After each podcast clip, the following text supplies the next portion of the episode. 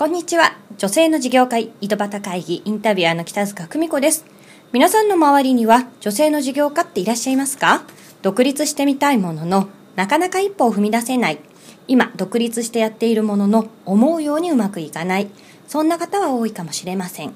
この女性の事業家井戸端会議では、実際に自分で独立して事業をし、成功している女性の本音を、井戸端会議のようにぶっちゃけどうなの？と伺っていきます。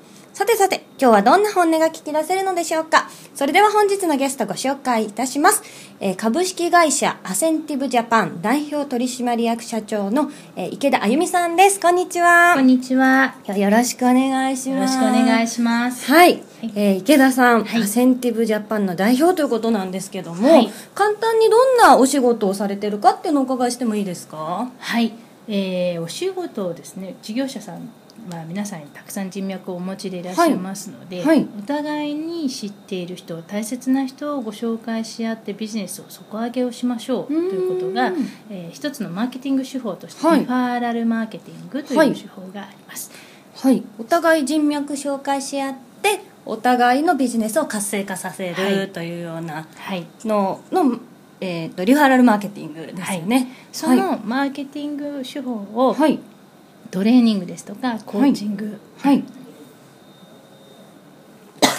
あ大丈夫です。あもうねこれ一発撮りなんで全然途中で咳してもらったりしてもはい。全然大丈夫。はい。あじゃあちょっとせっかくなんでお水を飲んでいただいて。ごめんなさい。いえいえ大丈夫です。はい。はい。ですね。そのコーチング手法とか、はい。そういうのをそうですね。あの、はい。ご紹介する、はい。お互いにご紹介し合ってビジネスを大きくしましょうとはい。いう手法なんですが、はい。その研修ですとか、はい。えーコーチングコンサルティングをする、えー会社です。コーチングとか、えー研修とかを実際に教えていくっていうような会社ってことですよね。ちなみにその会社今あの代表ということでやられてると思うんですけども、はい。えー、とそれは、えー、とご自身が始めたきっかけっていうのはどういったきっかけがあって始められたんですか？はい、えー私はこのアセンティブのトレーニングというのを実は2013年にアメリカではい初めて受けまして、はい。その時にものすごい衝撃感動を受けたんですね。ん。それはなぜかというとビジネスってまあ、もちろん売り上げが大事ですし、はい。拡大することを考えていくんですけれども、はいそもそもあなたは何でそのビジネスをしているんですか、うん。何がきっかけで今の自分があるんですか、うん。そこからさらに未来をどういうふうに作っていきたいんですか？ということうんをうんうん。掘り下げて掘り下げて掘り下げていくという、えーセミナーを受けたんですよね。うん。その時にですね大の大人がうん。こういう感情をぶつけて泣きながら自分はこういうことがあって今の自分があるんですってことをうん。お互いにシェアするんです。うんうん。辛いことも悲しいことも経験したことがありました。うん。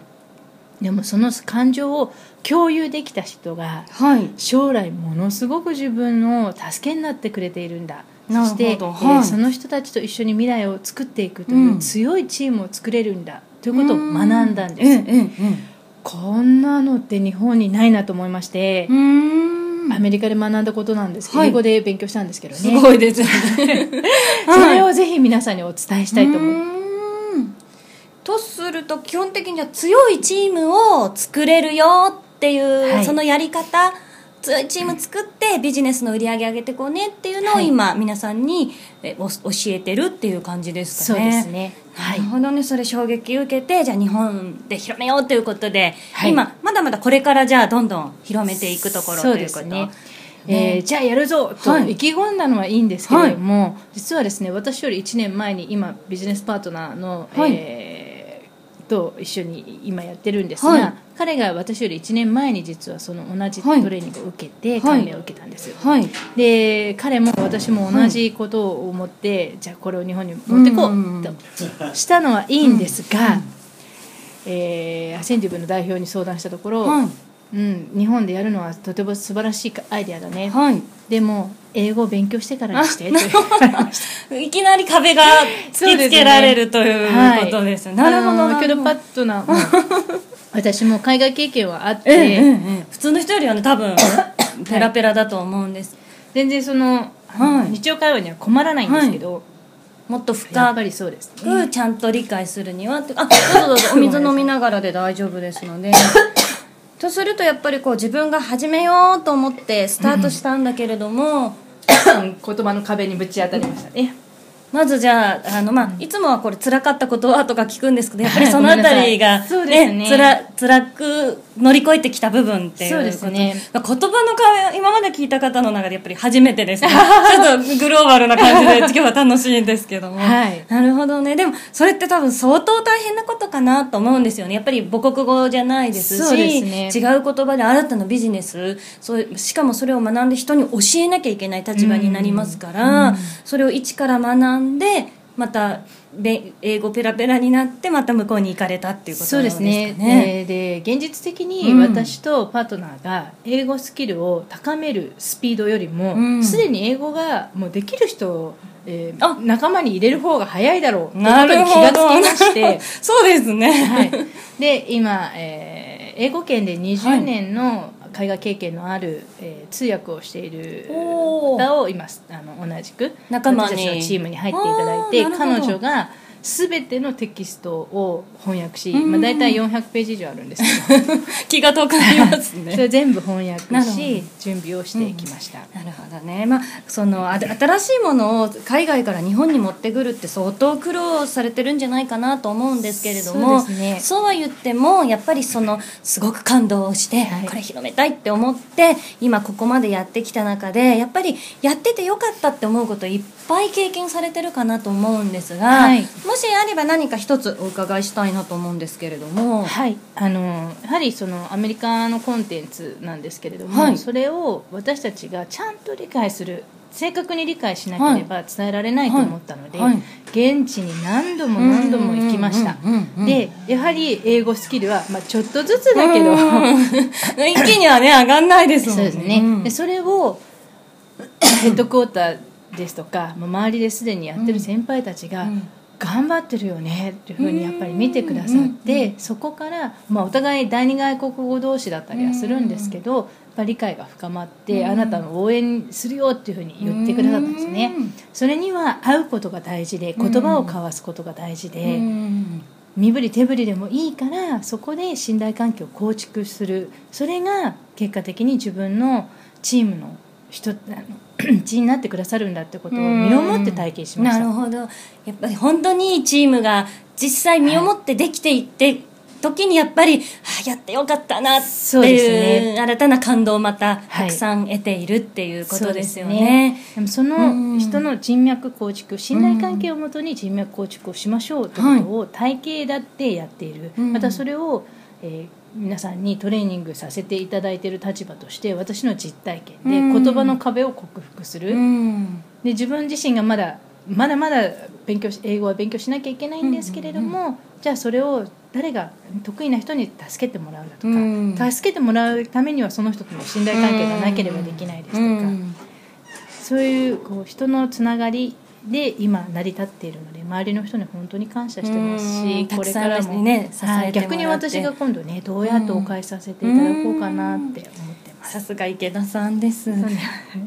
いやでもね本当にそのたくさんの人との出会いからたくさん良かったって思うこといっぱいあるそれが今までやってこれた秘訣かなとは思うんですけども、はい池田さんなりにやっぱりそうは言っても大変なこと山盛りだと思うので、ええ。でもずっとここまで頑張ってこれてる秘訣っていうのがもしあればお伝えいただきたいんですけれども。はい、私がそもそもなんでこの仕事をしようかと思ったかというと、実はあの私の一番古い記憶なんですが、はい。私が4歳の時はい。に、私3人兄弟なんですが、はい。し下の弟が1歳2ヶ月の時に、あのうちの庭の池に落ちて亡くなってしまったという体験があるんです、ね、そんな経験されてたんですね。はい、でその時覚えてるのがあの父が、ま、もう大人がみんないろいろ探しあちこち探してなかなか見つからなかった、うん。でもやっと夕方になって見つかった時に、うん。父が池から池の中でずぶ濡れで立っていて弟をこう抱え上げて出てくる姿っ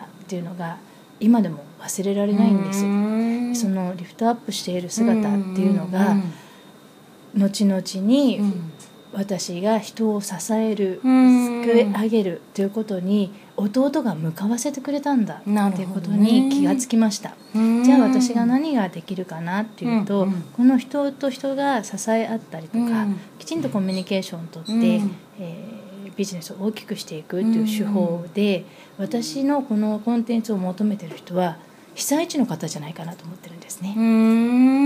被災地のビジネスを活性させたり、うん。まあ、もちろんあの首都圏でももちろん構わないんですけど、うん。エリアではなく、うん。この手法を求めてる人ってきっといて、うん。日本人にはきっと馴染める文化だと思ってますので、うん。私がいろんな方にえー支えになれるようにうんなっていきたいと思っています、そして日本のビジネスのやり方を変えていこうと思っています。うん。やっぱり池田さんの場合強い思いがあるからこそずっとこうね子供の頃からのそういうのがあって、その思いでずっとここまで何があっても乗り越えるぞとやってこれてるんじゃないかなそこが秘訣なんじゃないかなと、はい。今お話伺ってて思いました、はい。それでは最後一言いただきたいんですがこのポッドキャストはですねまだこれから事業やろうかなとかやってるんだけどなんかいまいち一歩踏み出しきれないなとかそういった方に聞いていただいてるんですけれども、はい。まあぶっちゃけね独立してやっていくってこうなんだよっていうの一言あればお願いします、はい。独立ってすごくかっこいいし華々しく思えると思います。私もそういう憧れはありました。うん。でも現実はいろいろ大変なこともあります、うん。でも皆さんがなんで独立したいのかうん。独立してどうしていきたいのかそこを明確にすることが大事でうん。それが分かればブレずに進んでいけると思います。もしうん。そういった深掘りをね、うん。することにすごく勇気がいるんですよね、うん。自分と向き合ったりとかなので手法がわからないなとかもし私でお手伝いできるんでしたら、うん。お話をお伺いすることができると思います。そういう方はぜひ応援したいと思っています。はい、なんかその実際の研修やられている池田さんならではの重みのある一言いただけたんじゃないかなと思います、今日は、えー貴重なお話聞かせていただきましてありがとうございましたどうもありがとうございましたはい、えー本日のゲストは株式会社アセンティブジャパン、えー代表取締役社長池田あゆみさんでした。本日も女性の事業家井戸端会議お聞きいただきましてありがとうございます。北塚久美子でした。